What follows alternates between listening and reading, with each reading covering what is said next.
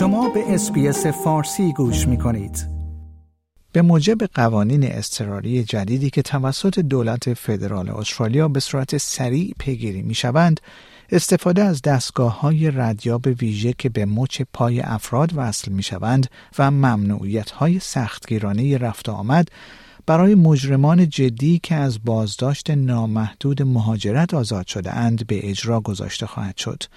اندرو جایلز وزیر مهاجرت استرالیا این قوانین را امروز پنجشنبه شانزدهم نوامبر پس از تصمیم دادگاه عالی در هفته گذشته که بازداشت نامحدود مهاجرت را غیرقانونی دانست اعلام کرد.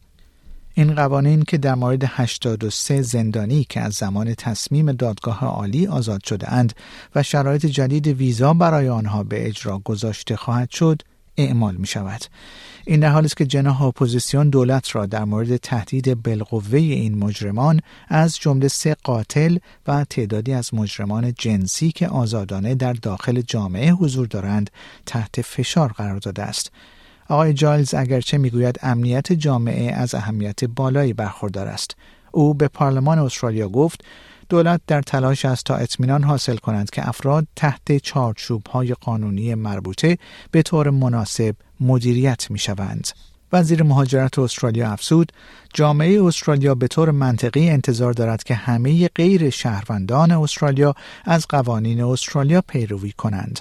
وی گفت که اقداماتی مانند ردیابی‌های الکترونیکی و ممنوعیت رفت و آمد در مورد همه بازداشت شدگان سابق اعمال نخواهد شد و ارزیابی‌ها برای شناسایی افرادی که در معرض بیشترین خطر تجاوز مجدد قرار دارند انجام خواهد شد.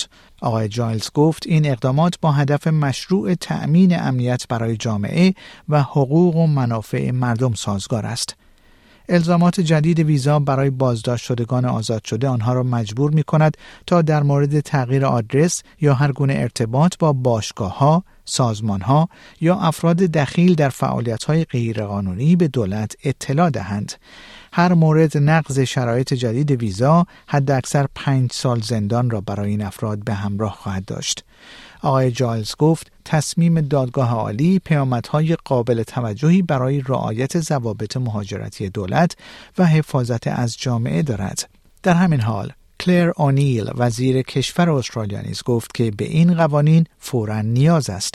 خانم اونیل نیز امروز پنجشنبه شانزدهم نوامبر به خبرنگاران گفت اگر قدرت قانونی برای انجام این کار داشتم همه این افراد را در بازداشت نگه می داشتم.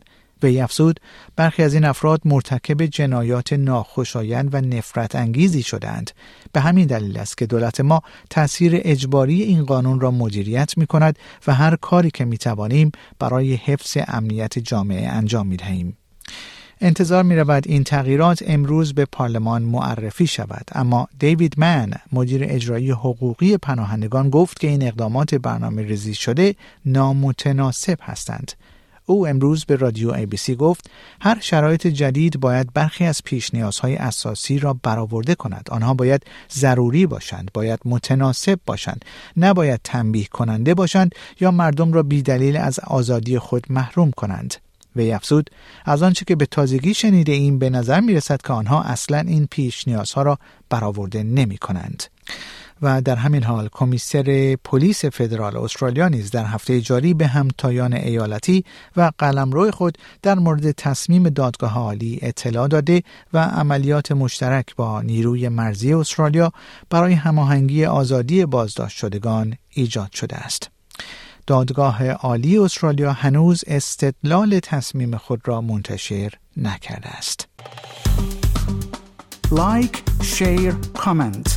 اس پی اس فارسی را در فیسبوک دنبال کنید.